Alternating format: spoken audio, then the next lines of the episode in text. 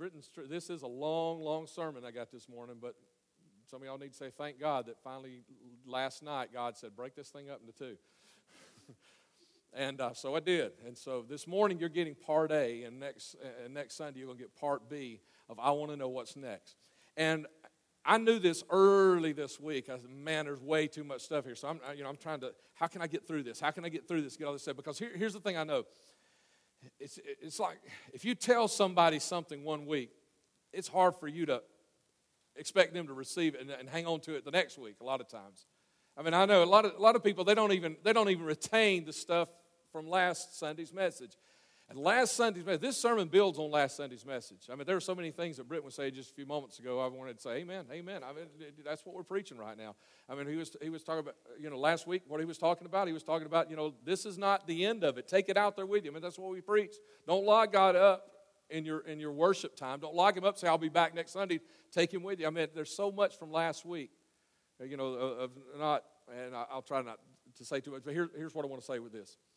Last last Sunday and this Sunday and next Sunday are three of the most important messages, probably the three most important messages you will hear this year about where we're going is 2911. So if you missed last Sunday, go to the podcast, listen to it. And if something happens, please be here next week to hear the end of this. But if something happens, you get sick, you cannot be here, go to the podcast and hear it next Sunday. These three messages are so important, and you need to catch them. And I know, I, know what will happen is there'll be some people that will miss next Sunday, or there'll be some people that are missing today, and they'll be here next Sunday, and they won't get this setup of how and why we expect God to do great and big and awesome things. Okay. So please do that if you can. Let's have a word of prayer and let's get into this message this morning. Father, I love you. Thank you, God, for God showing up again today in our worship, Lord, and letting us, God, just be intimate with you today. God, I thank you for that. I pray, God, as we as we study you, you let us t- uh, just connect with you there, God, as we, we uh, connect with your body today, Lord, here in uh, the body of Christ, the church, Lord. We, we thank you, God, for all these opportunities and pray, God, that you just today, God, you help, God, you encourage us. God, that you, you give us vision, that you give us an anticipation of looking into the tomorrow and, and, seeing what you may do, God, what you want to do, what you have chosen to do, God. That we, we would have a, an anticipation of that, God, and believe that you have, you have even greater things ahead of us, God, than what you've already done for us. And amazing things that you've done already, God, but great things, greater things, God, in the future. I pray that in Jesus' name. And everybody said, Amen. Everybody knows what an oxymoron is, right? Right? Two words. Now, I, I looked up a, devo, a, a definition, and, and I couldn't find a definition that said exactly what I, so I kind of wrote my own, but I, I, I, kind of edited what others did, okay? But here, here's my, my definition of an oxymoron. It's a figure of speech in which contradictory terms are used to describe the indescribable. That's one of the things I threw in there because that's an oxymoron, right? Describing the indescribable. You can't do that. It's an oxymoron. It's two, that's two contradictory words right there. Okay, and I wanted to write it that way because I wanted you to see. Sometimes it's just it's just kind of tough to explain things. Now, oxymoron sometimes, I believe sometimes writers coin new oxymorons just just to be funny. You know, like adult male. I mean, is that funny, guys? I mean, guys, is that funny? Yeah, it is to me because I, you know, I didn't want to grow up anyway. You know, so I'm good, right? you know, uh, so sometimes we coin them just to be funny. But you know, here's the main, here's the reason, really, I think for most oxymorons, is right here is sometimes the human language is just incapable of describing something. And it's something that you know that you've got in your, mind, in your mind, and you just can't get it out your mouth, and, and you're just running through all these other uh, phrases and words, and, and sometimes you'll put two together that really everybody else says, those two don't go together. That's an oxymoron. You say, no, they do go together, because these two things they explain, because it's deeper than I can say it. Anybody ever have a hard time describing what you're thinking? Saying it out loud. And I think that's the way a lot of oxymorons come up, I believe. And I think a lot of them happen when we try to describe God. Did you hear, did, did you hear Britton praying just a few moments ago? Man, he started, and when he said Yahweh, I thought, man, think about it. Go back into the scripture. How many, how many names are there of God in the Bible? You know why? Because you can't describe him. You can't, not even, not even with all the names that we have in the Bible all the uh, uh, Yahwehs and Yeshuas and, and, and, you know and all the Jehovah Nissis and uh, Rophes and you, you, can't describe him with all those names. It's impossible. Uh, let me show you. First John chapter 5, verse 7. This is an oxymoronic verse. It says, For there are three that bear witness in heaven, the Father, the Word, and the Holy Spirit, and these three are one. Oxymoron, that, that last phrase, these three are one. I mean, no, you, you can't do that, can you? I mean, we can have three or you can have one, but three ain't one. You know, all of our life we've been told one plus two is three, right? One plus two is three. One plus two is not one. I mean, three, three is three, and one is one, and three can't be one. And I don't. I know some of you say, you know, even that word Trinity. In a way, Trinity is it's it's like an oxymoron in the same way because it, what what it means is three and one. And you can explain it to me any way you want to explain it to me. I mean, I've had people explain it to me like a, a, a, good cherry pie. You know, they said you got you got three parts of a good cherry pie. You know, but you uh, you know you cut it up. You're going to give it to three different people, so you cut it into three pieces. You know, and then as soon but as soon as you run that knife through that hot cherry goodness inside of there, you know, as soon as the knife comes through, it just all kind of goes back together. And even though it looks like three on the outside, it's still one on the inside. And I said, well, you know, that's cute, but that's still not exactly what God means when He says that these three are one. I don't understand the Trinity. I will never understand the Trinity. You know why? Because God is above my understanding, and He is way above my ability to describe Him. And so I might use words all day long to try and describe God, and I will never get there. And so that's why sometimes we've got these oxymorons. It's because we're, we're, we're trying to describe who God is. And sometimes I think we struggle, we struggle this way, and, and this goes back to last Sunday's sermon uh, about these, these rooms. And, and so, you know, here's, here's one of the problems. If you find your favorite room, and I don't have time to repreach that message, so if you didn't hear it last week, please go listen to the podcast. But here's one of the problems. If we find our favorite room and we only deal with God in that room, you know what? we're not even getting the understanding that everybody else is getting that are going to the other rooms. I mean, if your understanding of God is a God that, that loves your worship, that's a great understanding of God. But you know what? It's only about this much of Him. And if your understanding is a God that God wants to connect with you and, and He wants to be your Abba Father and you crawl up in His lap and hug on Him and, and He's going to answer all your needs, that's a great, but that's another step. I mean, there's so much of God if we find our rooms, if your, your understanding of God is a God that He, he wants you to dig into the Word and, and, to, and to draw out every single little detail of every, you know, exegete all those scriptures and pull them apart. And, and, and if, that's a great understanding of God. That's a way. But you know what? Every one of these things are only parts of Him. You and I, if, if God were to reveal His awesomeness to us, our minds would explode. I mean, we could, we could not hold that. And there's no way that we can understand that and say it with our mouth. And that's sometimes why we preachers get a little long winded, because we still, you know, 30 minutes later, we're still trying to describe what God's talking about here. Because it's not just God, it's God's ways. You know, like faith. Y'all know what faith is? Try to describe it. You know, Paul did in Hebrews. You remember what he said? He said, faith is, is a substance of things hoped for. Okay, there's an oxymoronic phrase right there. Substance of things hoped for. So it's a hope for substance. I mean, it's either substance or, I mean, how do you have both? I mean, you know, it's substance but it's something I don't have yet, so it's not substance yet. I mean, how do you have both? Or, or evidence of things not seen. So it's not seen evidence. Wait a minute, what? you know, I mean, how do you describe? You can't describe these things. Jesus, he gave us one in Matthew chapter 5. When, when, I'm sorry, Matthew chapter 20, when he said the first will be last and the last will be first. You know, now, you've probably got an idea what he meant here, but, but think about what our language says. First is last and last is first. So, wait, that, that doesn't com- compute. Because some of us are thinking that what God is saying is, is kind of like the Olympics are going to be held later this year, you know, the Summer Olympics. That what God is saying is, okay, let's turn this thing around. And so whoever loses the race, you know, let's put them up on the top and give them the gold medal. And some people think that's what God's talking about. That's not what God's talking about, okay? But when we say first is last and last is first, that's what our, our minds begin to think. But this is so much deeper than that. And God's basically saying something more along the lines of this is he's saying that I resist the proud. What I want to do is I want to find somebody that is humbly following me, and I'm going to exalt them, and I'm going to make them number one. I'm going to make them the first. And I'm going to take the first, the people who are out there bragging about themselves, and I'm going to bring them down and make them be the last. I mean, you know, the way, the, the way of the world, though, is, you know, you ever heard anybody say, he who doesn't toot his own horn, his, toot, his horn won't get tooted? You know? I mean, that's, that's the way of the world today, right? Is that you got to brag on yourself I mentioned, I mentioned Donald Trump a couple times in the early service. I guess I can mention him again right here. You know, I mean, he, you know, he's bragging on himself. He doesn't, you know, he doesn't mind that at all. You know, he doesn't care that people know he's got an ego. You know, God says, I'm not, I'm not looking for people who are bragging about themselves. God says, I'm, I'm going to lift up who I want to lift up. You know who I'm going to lift up? He says, I'm going to lift up the humble. and I'm going to bring down those who aren't. And then in Matthew chapter 5, he, he, he says something really crazy. Yeah, he says, Love your enemies. Pray for those who persecute you. Love, how many of y'all doing good with that one?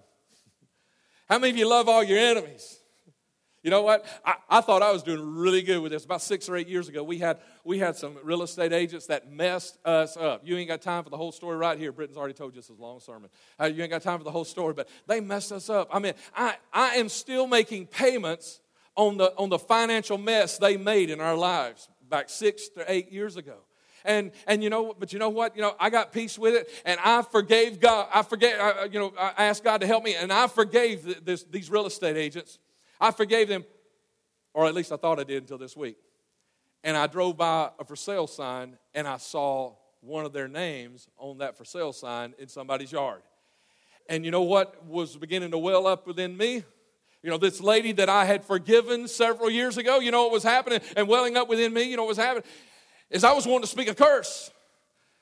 Now, I know, I know that's, that's weird to you guys. The pastors want to speak curse. No, here's what I, I was wanting to say. I was wanting to pray a curse, okay? However you want to say it. But I just want to say, God, don't you let that house sell because that woman's name is. That's what I wanted to do. Come on, somebody. Y'all, y'all quit being holier than thou on me. Y'all, y'all understand what I'm talking about.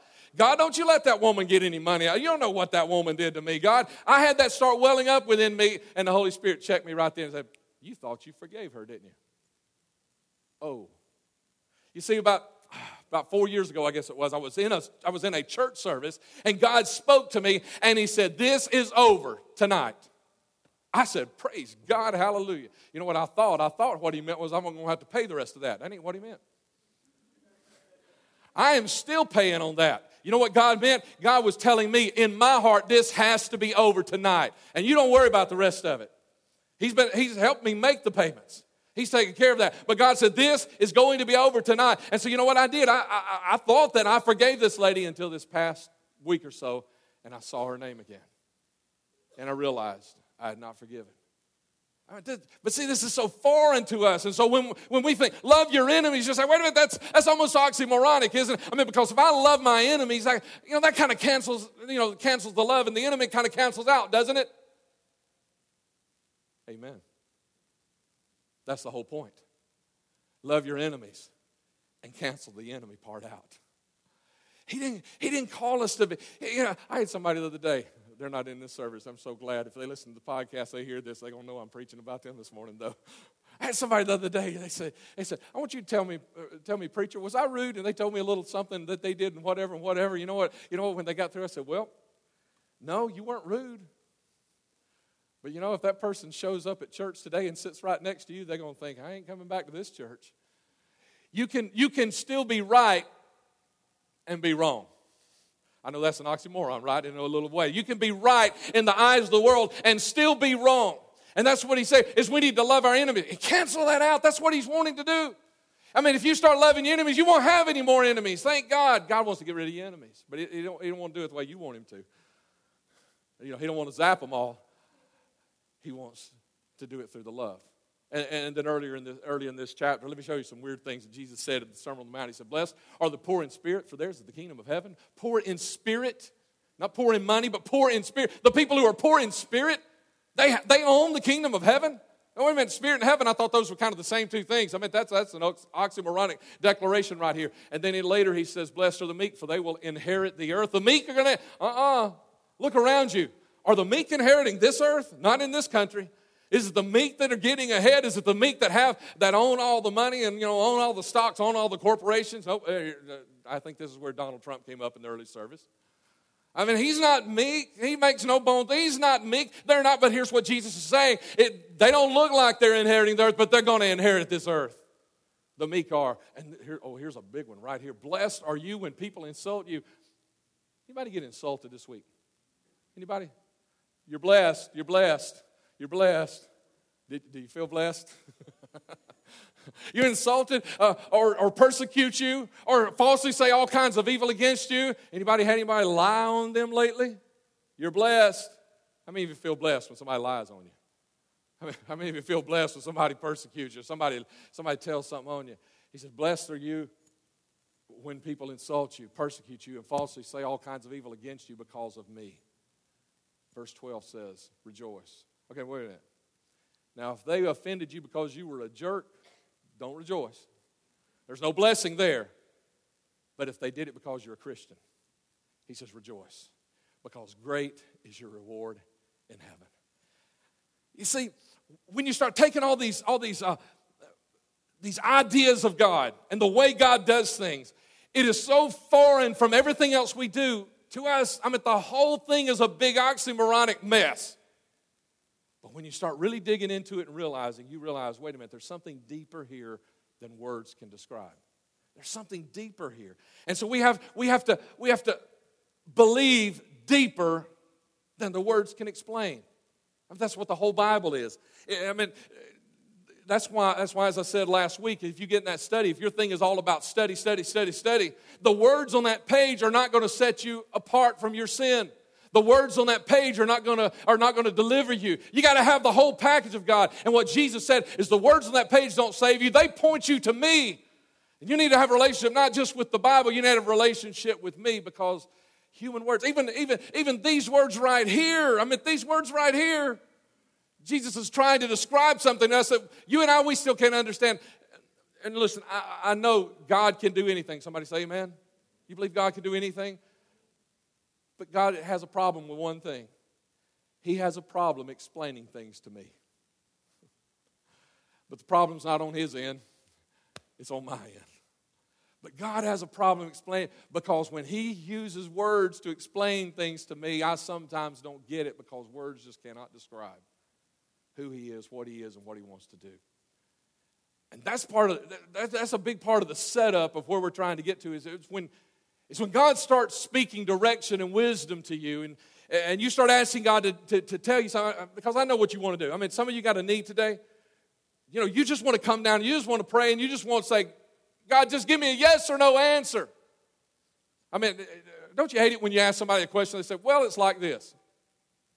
Don't ever, don't ever email or Facebook message me a question then if you don't like those kinds of answers. I mean, there are very few yes or no answers out there. You know why? It's because it's more than yes or no. God doesn't want a yes or no relationship with you.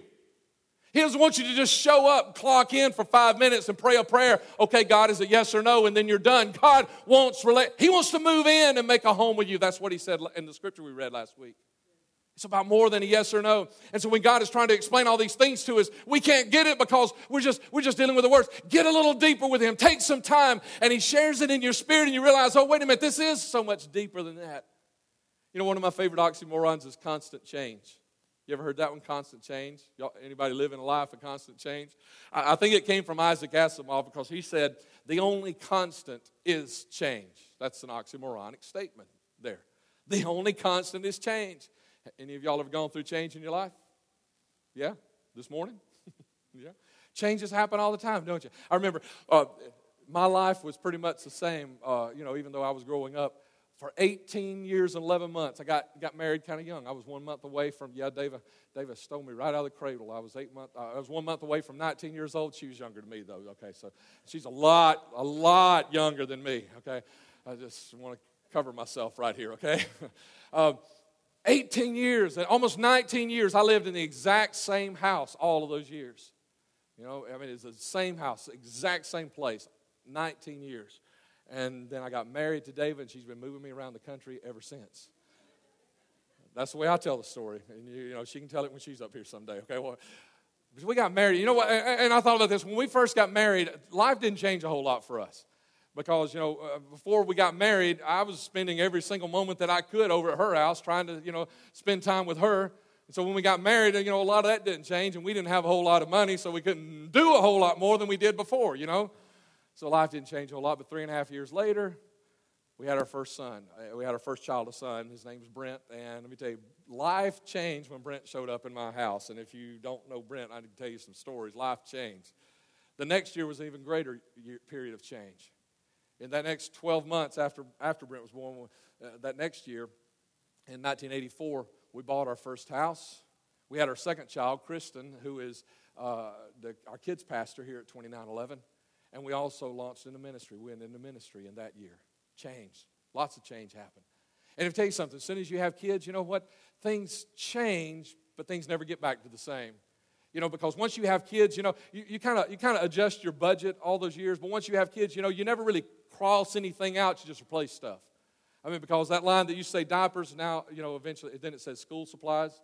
You know, you might, you know, you might start crossing it out, and it becomes, you know, uh, uh, jeans, uh, designer jeans, or designer tennis shoes that everybody else is wearing that my kids got to have. You know, and it just kind of changes, you know, like that, and over and over. You know, and then and then you get into those teenage drama years. Anybody raised any teenagers? You know exactly what I'm talking, right? The drama years of teendom. You know, I mean, just the, the, drama of all that. And in the middle of our teenage drama years, our kids' teenage drama years, you know what we did? We moved to Chicago. Now imagine that. In the middle of all the teenage drama, we moved to Chicago, Alabama to Chicago. Yep, that was a big change. But four months into, into that, David's dad had two strokes. And uh, she ended up spending the last couple of months that we were in Chicago, she spent more time here than she did there. So we were only there about seven months because of her dad's sickness. We had to move back, and uh, that was more change. And a few months later, he passed away. That was the the first and the, the only parent that we've lost at this point. That, but that was the first, and that, that was a lot of change. At the same time that was going on, things were still changing with my kids, you know. I mean, we were definitely into the, uh, into the, the auto accident and insurance premium rate increases era of the hand household. I mean, there was a, there was a time it just seemed like that's that's all we did is we had cars repaired. Uh, we even had we even had one time we had one car in the shop and it belonged to somebody in the family, and I won't say who it is, but it's nobody that's here or downstairs, but it's somebody else. And uh, and he, he he had wrecked his car, and so he was driving my car, but he had to go by the the auto shop to where they were working on the car, the body shop, to get something out of his car because he was on his way to school. And he called me and uh, told me told me that uh, that while he was there that he, you know, he went and got it. And so he's backing out of the body shop and he backed into a 10 foot deep ditch. Back my I showed up and my car was sitting like this. So we had one in the body shop and we had one in the ditch out in front of the body shop. I mean, that's the way it was.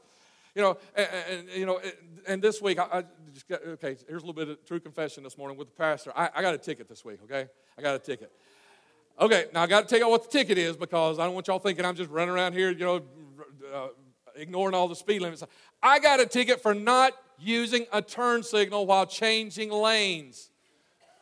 Has anybody ever even been stopped for that? I didn't even know they'd stop you for that, but I got a ticket for it now. And I, so I, t- I told David that, to, you know, and uh, you know, waited for the right moment, the right time, or whatever. You know, there's never a right moment. Tell my wife I got 150, 159 dollars for not using a turn signal, changing lanes. I mean, he told me that's all it was for.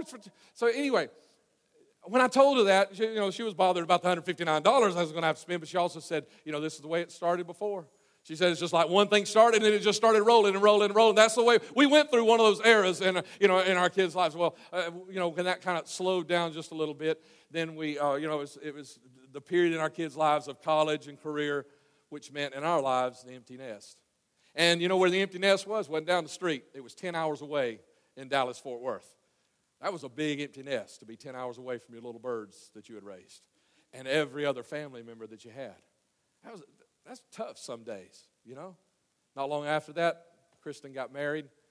Uh, two years ago, Brent got married and brought into the family two new family members, in laws.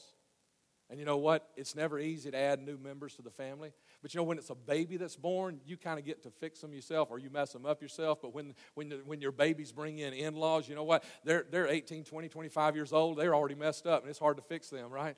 I mean, it's tough sometimes, amen? And I'm saying this because I hope it helps some of you just realize, you know, you can't fix it. You know, you've messed yours up, you know, now you're taking on somebody else's that they've messed up as well, okay? You just understand it's, it's a two way street or whatever. And no matter how good they are, it's tough.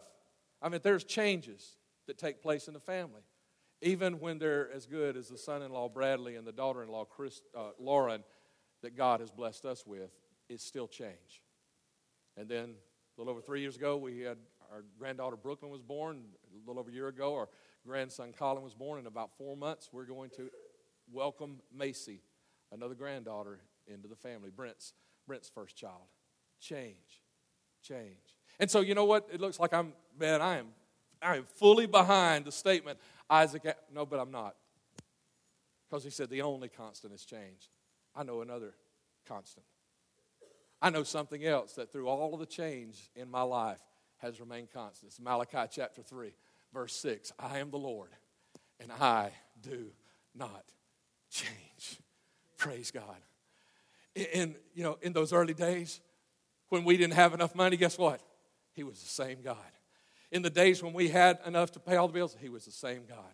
You know, in the, in the days when our kids were, were, were well, He was a good God, but guess what? When they were sick, he was the same God. In the days when I felt like I, I, didn't even know that I needed God to help me with anything that day, He was the same God as the day when I knew I was at the very bottom. And if God didn't help me, He was the same God. He was on the throne when, when everything was fine, and He was on the throne when everything was a mess. He, he is, he, he's been on the throne every, every day when, when, when David and I have had good days together. He's been the same God as when we've had bad days together. He's been the same God. He is always the same. No matter what change goes through your life, He will always be the same. I'm looking at some faces of some people I know, and I know some junk you've been through and some horrible stuff you've been through, and I bet you're learning the same thing I've learned. There is another constant besides change, and the constant is Jesus Christ, the same yesterday, today, and forever. Amen. Go ahead, give Him a praise.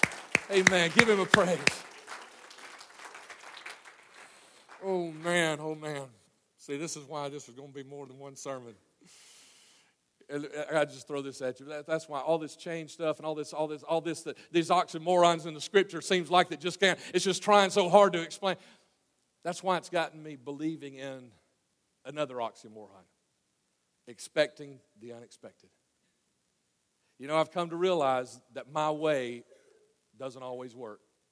I've come to realize that when I ask God to do something awesome for me, He's probably going to do it in a way I don't expect. But that's okay. I've come to expect that, and I expect the unexpected. If, you, if you're only good with what you expect, man, you ain't going to get much from God because you've already got your plans down here, and God's just so much bigger than plans. I mean, He, he says, My thoughts, my ways, they're so much higher than your thoughts and your ways. Ephesians chapter 3, verse 20 tells us this. It says, He is the one who can do infinitely more than all we can ask or imagine. Infinitely more than all we can ask or imagine. How many? I can imagine a lot of stuff, can't you? But he says he can do infinitely more than all we can ask or imagine. So think about it. Uh, here you start with what you can ask, right? Okay, what can you ask? I can ask for this. Uh, you know, but wait a minute, I can imagine even more than that. So I can imagine up here. But he's able to do even more than I can imagine. But he's able to do infinitely more than that. He's able to do infinitely more than I can imagine. And so if you need something from God today, don't tie it down to your little puny human words. Understand that He is bigger than anything you and I can describe, and He is bigger than anything you and I can pray for. He can do things that you and I can't, we can't say it in our words, and we can't even imagine all the things that God is capable of doing. You know, it, it says in the, in the, King James, it says it this way, and I, I, I like how, how, the King James writes it also exceedingly abundantly above all. Here, here's, here's what it is. Think about this. This is what Paul is doing. Paul is writing this. And he said, Here's, here's the way God, I don't know how to describe this to you, Paul is saying. He said, I want to tell you how good God is and how much God can do for your life. I don't even know how, but uh, it's exceeding. Uh, that's not enough. It's abundant. Uh, that's not enough. It's above all of that. I mean, it's like he can't describe it. And he says it's exceeding abundantly above all of that God can do for you. And you need to start expecting the unexpected in your life. Now, this is the intermission. We're going to take a seven day break and come back for part B. Here's the good part of this. You know what you do in intermission? We went to a show the other night, and there was an intermission. You know, you, you get to kind of take care of yourself. You can go, you know, get another bag of popcorn or whatever it is you need to do. That's what you get to do because, you know, I hadn't even talked about the vision of the church and where the church is going next yet. I believe, I believe this seven day break in this message was God ordained because God wants to tell you, okay, for the next seven days, you get to pray for you. We're going to talk about expecting the unexpected for the church next Sunday. But for the next seven days, God is saying, I want you to expect the unexpected in your life. I want you to expect the unexpected in your marriage. God is saying, I want you to pray for me to do the unexpected in your finances in your own finances. Not the church yet, your finances. And so for seven days, God is saying, I want you to personally expect me to do the unexpected. Would you turn to somebody beside you and say, Expect the unexpected? Stand with me. Let's come to the front. Let's close this this morning. Jesus.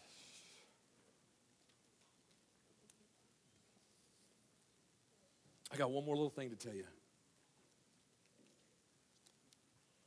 Press on in. Let's get everybody in the, this front prayer area if we can. Don't leave anybody back in the in the aisles. Jesus. Who needs some unexpected in their Are you listening to me? I, start, I, I started to finish that. I thought, no, nah, I don't think everybody's listening yet. I want everybody to hear this. Who needs some unexpected in their lives this week? Raise your hand. Prayer team standing right here. Get ready, prayer team. Listen, we've only got about, man, we just got a handful of prayer team members. We, we need, we need a, that's a team that definitely needs some additions to it. I mean, we ain't got many people to help you pray. As soon, man, as soon as we start here, you need to get on down here and let somebody pray. If you said, I need some unexpected this week, these people right here believe in the God that does the unexpected. They believe in that exceedingly abundantly above all God. You need to come let somebody pray for you this morning and believe with you for that. I got one. I got one last thing I want to share with you. One last thing. I want to, and, you know, this was really. I was really building this because this is where God was going with the church, and, and God just stopped us right here. and Said, no, no, no, no. Take a seven day break. Look right here. One, one, one last little thing.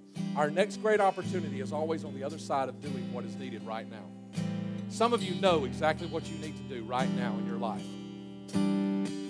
And your next great opportunity, your next unexpected miracle in your life, that next unexpected thing, it's on the other side of doing what you need to do that you already know to do. And let me tell you, here's what happens. Is a lot of us, that thing becomes a wall, and we never get to the unexpected because we've got a wall. You know, and I could use a lot of illustrations, but I'll use this one because it's the easiest to understand. And I don't want everybody just think about finances here, but you know, if you need a financial miracle, you know, and you're not, and you're robbing God, is what Malachi chapter 3, verse 10 says. You're robbing God, you're stealing from God, you're, you're, you do not pay your tithes. That's a wall. That, and you're saying, man, I got to get over there, but I'm not paying my. Uh, that God says that tenth belongs to me. Okay, now don't don't see this as a just a tithe message. Please don't throw everything you've heard away. But understand this if you if you want that miracle over there, you can't get there because you got this wall. But you know, you know what's different about the people who are always getting over there to that unexpected? Know what's different about those people who are always getting over there to that miracle? You know what's different about them? Is they don't see the wall, they see the door in the wall. Because God said in, in every temptation, in every trial, in everything that you and I face, you know what He said He would always do? He will make a way of escape in that door, whatever door, whatever, I'm sorry, in that wall, whatever wall is between you and your next thing, God has put a door there. What you need to do is you need to embrace the door. Quit looking at the wall. Quit looking at the big thing. And so when God says, here's the thing you need to be doing. I mean, you know, if you're a recovering alcoholic, God might be saying, you need to quit hanging out with a bunch of drunks. And if you're not willing to do that, guess what? They become your wall. And God, God's telling you, here's the door. Is shut down the relationship with those drugs. And when you step through that door, boom, you're on the other side ready to receive what you need. You need to stop looking at the wall and embrace the door. Bow with me. Jamie's going to lead us in a final song. Don't start singing to finish praying. Bow with me. Let's pray.